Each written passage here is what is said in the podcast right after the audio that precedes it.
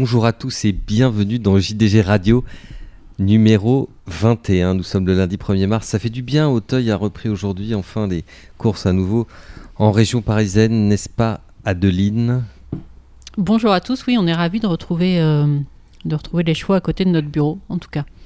Oui, surtout pour vous qui habitez à côté de Cognac. Oui, mais le lundi, c'est ravioli et c'est la graine colombe aussi.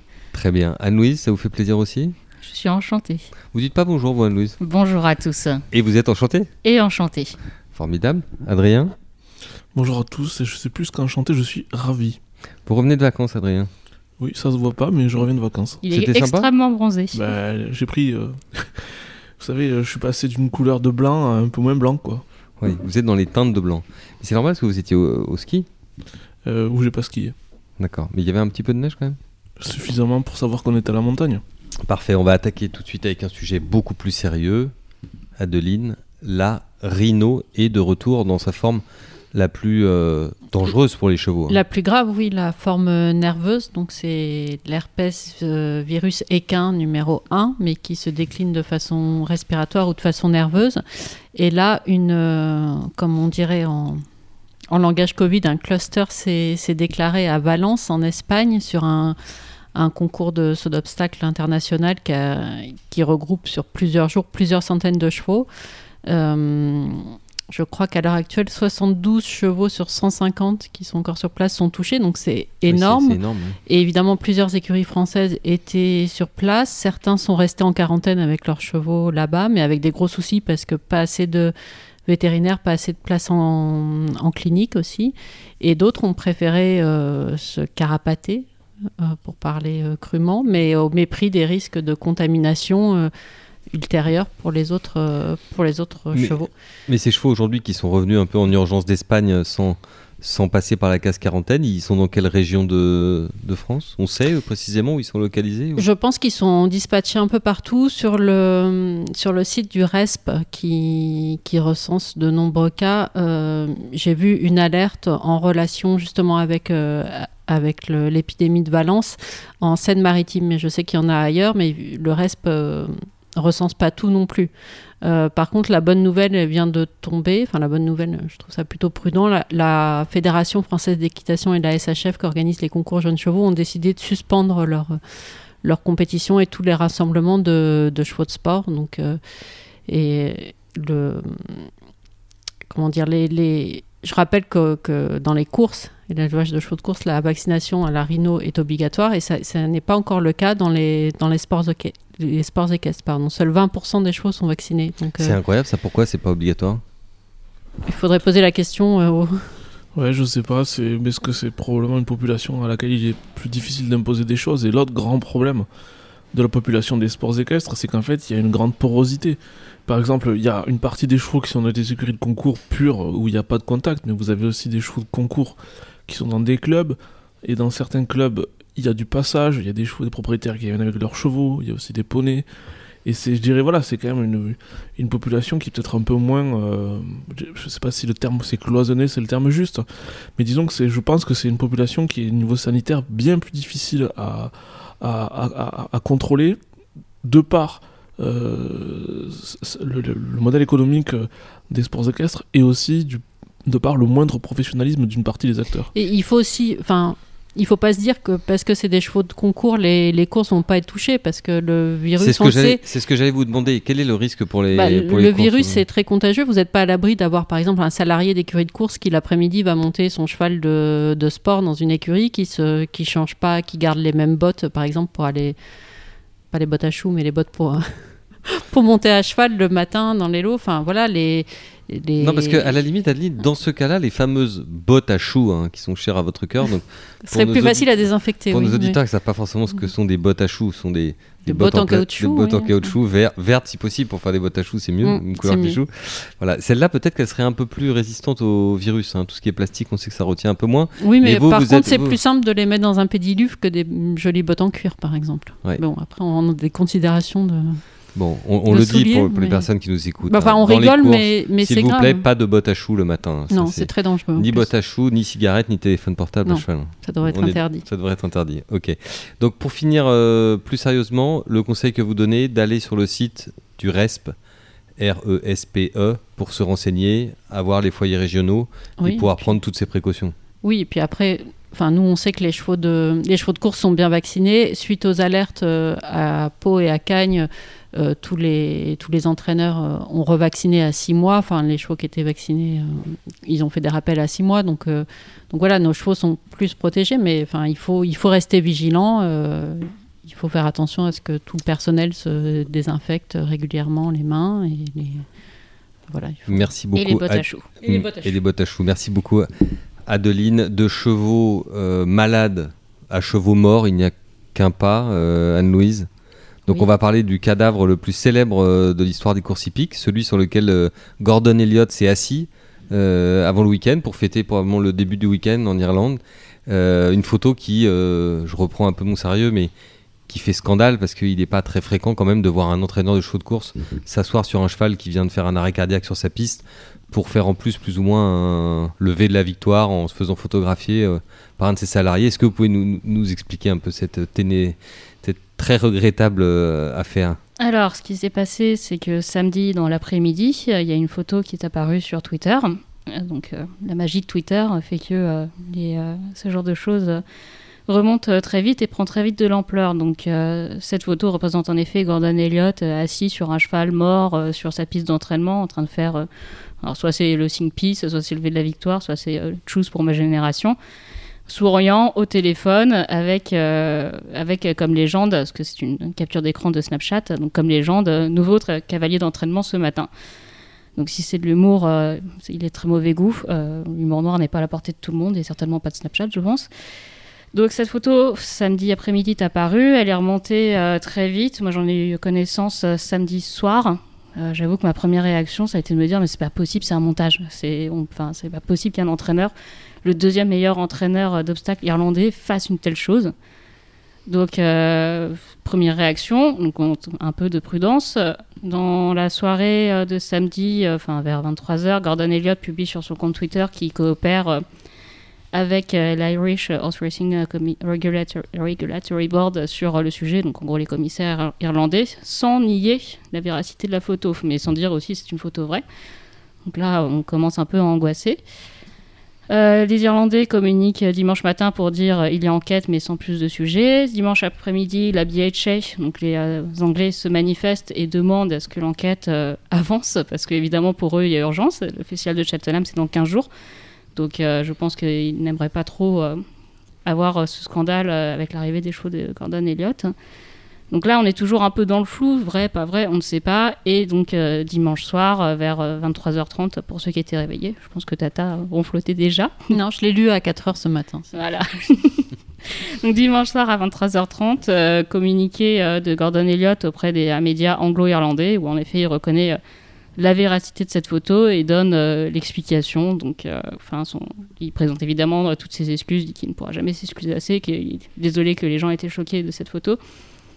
Et en gros, explique que c'est une vieille photo, que certes le cheval a été mort sur sa piste, qu'il était au-dessus du cheval pour aider à le bouger. Comment Je ne sais pas. Ça, ça- ça, a priori, c'est un peu. Aider à le bouger en s'asseyant dessus, en, en posant son quintal euh, sur le ventre du cheval, c'est Ça pas, aide pas, ouais. ça, aide pas Enfin, forcément beaucoup. mais- je pense, je sais pas si vous les soulevez par le par euh, l'abdomen. Enfin voilà, c'est difficile à croire. Son téléphone a sonné et donc par réflexe, il a décroché et il s'est assis. À Califourchon. Et le, et, le, et le yo là avec ses doigts, le Eh yo. ben, de- En fait, euh, les membres de son équipe euh, lui auraient fait signe, peut-être parce qu'il fallait bouger le cheval ou parce qu'ils trouvaient ça rigolo, je ne sais pas. Et du coup, il aurait fait ce geste pour dire euh, attendez euh, que je finisse mon coup de téléphone. Il a complètement oublié qu'il était assis sur euh, ce cheval euh, mort, enfin qu'il a a priori pris pour un banc du coup. Et euh, du coup, c'est son explication. Donc, Bon, euh, donc pas vraiment d'explication, c'est assez sinistre. Alors, vous parlez de Cheltenham, c'est le problème aussi, on l'a compris, hein, c'est un problème d'image de marque ah bah, c'est terrible. des courses. C'est terrible parce que évidemment le les médias anglais ont réalisé la présence de la photo euh, dès samedi euh, soir, donc euh, c'est passé sur le Daily, Ma- Daily Mail, c'est passé sur euh, BBC, euh, le Guardian le lendemain, donc forcément tous les médias anglo-britanniques ont repris euh, la photo. Euh, ça a atteint l'Australie, ça a atteint la France, je pense que beaucoup ont vu la photo en France. Ça a atteint euh, le monde hippique entier et ça a dépassé les cadres du frontière du monde hippique. Donc, euh, on peut partager toutes les images positives de câlins, de bisous que l'on veut. Cette image-là, elle a une puissance dévastatrice énorme. C'est je, moi je suis pas du tout convaincu par les, explications de Gordon Elliott. Je, je suis profondément choqué. Euh, je vois que euh, Francis Graffard, qui a été à ma connaissance le premier entraîneur à réagir aujourd'hui, s'est dit aussi profondément choqué et a appelé tout le monde à réagir. Alors maintenant qu'on sait qu'il l'a vraiment fait, quel que soit le contexte et les raisons qu'on sait qu'il l'a vraiment fait, est-ce que vous pensez que les organisateurs de Cheltenham vont lui interdire d'engager ses chevaux pendant le, meeting? Ah bah, Ils sont déjà engagés, donc euh, ça, ils peuvent pas interdire d'engager. La question, c'est. De courir, C'est voilà, c'est déjà qu'est-ce que les Irlandais vont faire? euh, donc, euh, si on parle des deux plus gros propriétaires actuellement de Gordon Elliott, c'est Jig donc Michael O'Leary, le boss de Ryanair, qui lui a dit que c'était une photo en substance profondément regrettable, mais qui travaillait avec Gordon Elliott depuis 15 ans et qui lui maintenait son soutien. Michael O'Leary, il est aussi habitué à des sorties euh, controversées, on va dire. Assez provocatrice. Euh, Très provocatrice. de sa compagnie aérienne. Et Chevley Parkstead, donc euh, avec lequel ils ont, enfin ils ont envoyé Allen, qui va être l'un des favoris de Cheltenham avec Gordon Elliott. eux disent, on attend, enfin on condamne bien sûr pour la décision, on attend la, la décision des commissaires irlandais. Il faut savoir, enfin voilà, faut attendre de savoir ce que les Irlandais vont faire.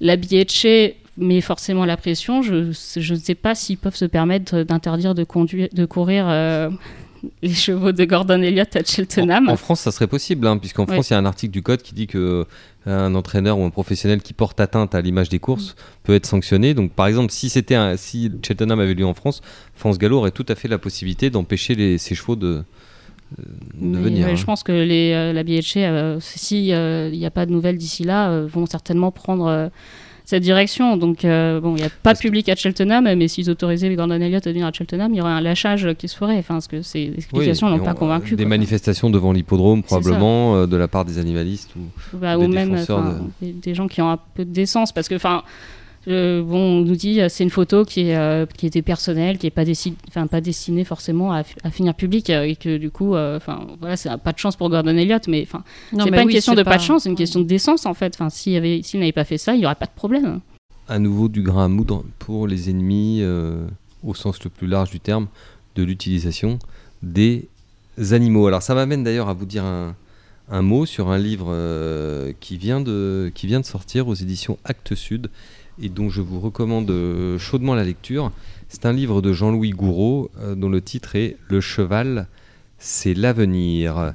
Jean-Louis Gouraud, il est bien connu, hein, écrivain, euh, éditeur, grand copain de, toute la famille du cheval hein, et, de toutes les familles d'ailleurs, parce que c'est quelqu'un qui s'intéresse autant à, l'équitation qu'à l'éthologie, qu'aux courses, ou à l'équitation loisir. Enfin, c'est vraiment un amoureux. Et il a pondu cet ouvrage euh, court qui fait 70 euh, pages seulement en, tout petit format pour répondre euh, aux animalistes et pour expliquer globalement que le, lien entre le cheval et, l'homme est un lien tout à fait exceptionnel, qu'il est impossible de, classer dans une case ou dans une autre et que l'homme apporte autant au, cheval que le cheval apporte à l'homme. Et quand, on, quand on veut mettre le cheval en fait dans n'importe quelle case du règne animal, on fait déjà une erreur en soi parce que le cheval n'est pas du tout un, un animal comme les autres. Euh, Jean-Luc Gros dit même que c'est un animal pour l'homme qu'on pourrait qualifier de ni sauvage ni domestique, mais un animal familier au sens le plus fort du terme, faisant partie de la famille. Donc je vous invite à le lire et cette semaine j'aurai la joie de recevoir Jean-Louis Gouraud pour un entretien justement euh, dans le cadre de ce podcast euh, qui, nous, qui nous détaillera justement son livre, ses idées et sa manière de voir les choses. un livre plein de, très positif, plein d'enthousiasme, et euh, bon, son titre l'indique d'ailleurs, Le cheval c'est l'avenir, mais qui, euh, qui fait du bien. Voilà, moi je l'ai lu ce week-end et j'ai pris beaucoup de plaisir. Je vous invite à le, lire. Je vous répète l'éditeur, Actes Sud, le titre Le cheval c'est l'avenir, et l'auteur Jean-Louis Gouraud, G-O-U-R-A-U-D. On va finir cette émission avec Adrien. Adrien, vous voulez nous parler d'un sujet, là on revient dans la modernité, puisqu'on vient de parler d'avenir, vous voulez nous parler d'un sujet très moderne, s'il en est, la digitalisation du, commerce des chevaux. C'est vrai qu'on dit que les, les, crises sont propices à, des ruptures technologiques, à des, à des pratiques disruptives, comme, on dirait en 2020, même si on est en 2021. Et c'est vrai qu'en France, il y a deux, deux, plateformes qui sont apparues assez récemment. C'est euh, Equibiz et I Want a Winner. Je, c'est vrai que ça pose beaucoup de questions. Est-ce que c'est quelque chose de nouveau? Euh, On avait déjà en online. Euh, Rosarius avait vendu des chevaux aussi euh, en parallèle d'une vente physique on pouvait bider en ligne, ce qu'a fait Arcana aussi également.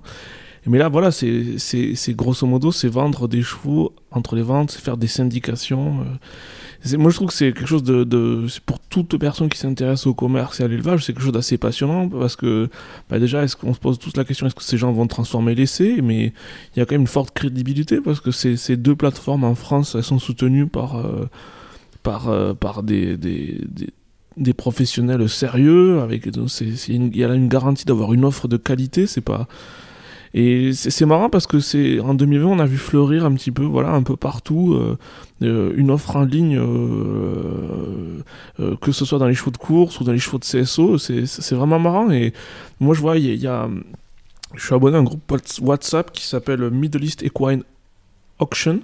Et bon, c'est en arabe et en anglais. On reçoit des, des annonces de chevaux à vendre constamment. Je veux dire, c'est toutes les semaines. Alors, c'est des chevaux qui ne vendent pas très cher, mais c'est marrant. Il y a des chevaux donc, qui se vendent par WhatsApp.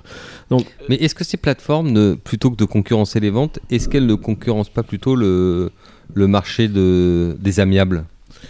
Eh bien, ça, on, on, verra. Euh, c'est l'avenir qui nous dira, parce que c'est le propre de ce type de plateforme, c'est que les gens vont euh, lancer un concept, ils vont s'adapter au fil de l'eau en fonction de, comment évolue le marché, de voir euh, quelle population de chevaux marche le mieux, quel, euh, quel type d'acheteurs sont le plus présents. Mais c'est vrai que moi, j'ai mon gros espoir, c'est quand même que ça facilite les syndications, parce qu'on peut se dire qu'un cheval, si vous avez vendu 6 ou 8 parts, que vous êtes entraîneur et vous avez épuisé tout votre carnet d'adresse, et eh bien parfois vous pouvez trouver, euh, vous pouvez trouver euh, une, personne qui va vous prendre une ou deux parts et ça peut, ça peut boucler la boucle. Moi, des, des personnes que je connais qui, qui ont pris des bouts de chevaux qui n'étaient pas du tout du milieu des courses, ils me disaient bah, c'est dommage en fait euh, de pas avoir un endroit où on a des prix affichés ou voir ça, combien ça vaut. C'est vrai que c'est, enfin, après tout, c'est, pas, c'est une question qui est légitime. un des points forts d'ailleurs de, de ces plateformes, c'est la transparence totale, puisque par définition, le prix est affiché, les personnes rentrent, comme, comme dans toutes ces plateformes de commerce, je dirais, modernes, enfin de, de, de, Amazon et Airbnb en passant par euh, tout ça. C'est un peu ça la différence par rapport à ce qu'on connaît d'habitude. Ben exactement. Alors, euh, je, sans faire preuve d'un optimisme débridé, je me dis ça va peut-être permettre de un peu combler le retard qu'on a dans les syndications qui sont quand même une des grandes forces de la filière australienne par exemple où même d'une certaine manière en Angleterre, parce que ça, peut donner des idées, ça peut donner envie de gens de, à, des gens de syndiquer des chevaux, de passer par, euh, par ce biais-là, et, euh, euh, enfin, parce que voilà, c'est un peu un serpent de mer ou, un marronnier, la syndication, ça fait tellement longtemps qu'on en parle, il y a, des syndicats qui existent, mais peut-être passer à une étape supérieure, et avec ce biais-là avec ce biais-là, ça peut être le, le, bon média pour le, pour le faire. Après, moi, il y a une chose qui me paraît très surprenante et qui est assez intéressante, c'est voir dans un marché un petit peu anarchique comme celui des chevaux de sel, donc qui est assez différent de celui des chevaux de course. Euh, il y a une sorte de vraiment de floraison, euh, d'éclosion du nombre de ventes en, ligne en Europe qui est juste hallucinante. Et en fait, euh, par exemple, récemment, il y avait l'élevage de Luc Henry, qui est un, élevage, un éleveur belge très célèbre, qui a, créé une des très bonnes souches européennes actuelles, il a quand même vendu une poulinière 570 000 euros. Moi, je n'avais pas connaissance d'une poulinière de concours épique vendue à ce prix-là. C'est quand même substantiel. Enfin, Donc ça veut dire que le digital n'est pas contradictoire avec le haut de gamme ah, non, au contraire, quand vous voyez les ventes d'embryons dans les chevaux de sel, c'est, c'est pas, ils sont pas par bas-flanc et, et porte de fenêtre. Ou, dans les pur sang, les ventes des parts de Siouni, par exemple, qui ont très bien marché. Alors là, on parle de, choses, bon, vous parlez des poulinières, on parle de parts des talons, mais est-ce que la limite de cet exercice, c'est pas plutôt les jeunes chevaux? Où là, la part d'incertitude est, est plus grande. Est-ce que c'est pas un frein pour les jeunes chevaux eh ben, c'est, une très bonne question. J'ai, pas la réponse et on va, on va voir euh, à l'usage, on va voir. Mais je trouve que, enfin, moi je, je suis pas devin, je peux pas, ça, je peux pas vous dire si ça va marcher ou pas marcher. En tout cas, je trouve ça très intéressant. Il y a probablement une, une vraie, euh, une, une, vraie euh, avancée technologique positive et probablement que les ventes aux enchères, les agences de vente vont pas, vont pas rester les bras croisés. Enfin, Arcana, ils ont déjà leur plateforme en ligne, euh, et Osiris, ils ont déjà pris des enchères en ligne. Ils vont peut-être inventer encore autre chose, proposer encore d'autres choses, et, et, euh, et euh, j'imagine que ça correspond aussi aux attentes, aux attentes des, des acheteurs modernes. Mais c'est vrai que c'est pas du tout antinomique avec les ventes aux enchères, parce que, par exemple, vous êtes un entraîneur et vous avez acheté un cheval en spec euh, chez, à Deauville ou, à la Teste, eh ben, ça peut vous permettre voilà, de, de, clore le tour de table ou éventuellement un cheval qui a couru une fois, qui a bien couru ou Enfin, moi, donc, donc un, complé- un complément plus une concurrence. Exactement. Moi, j'y vois que des avantages et je, je souhaite à ces deux plateformes toute la réussite. Très bien. Anne-Louise, vous qui suivez les ventes euh, très régulièrement pour euh, Jour de Galop, d'ailleurs, vous avez vu monter les enchères online qui sont de plus en plus présentes euh, dans les salles de vente également. Oui, bien sûr. Et c'est justement transformer entre guillemets une crise en opportunité. Et d'ailleurs, Arcana n'a pas encore beaucoup communiqué sur cela, mais ils vont avoir l'arrivée d'une nouvelle personne au printemps qui est dédiée à développer justement toute cette plateforme online. Donc, on en saura plus quand cette personne euh, mystère euh, sera euh, là et sur quelles sont ses fonctions. Donc, euh, je suppose qu'il y a des tas de choses à faire. Et euh, après, peut-être aussi euh, du côté euh, des vendeurs, de trouver de nouvelles manières de mettre euh, en valeur leurs chevaux via la technologie. Ça peut être très intéressant.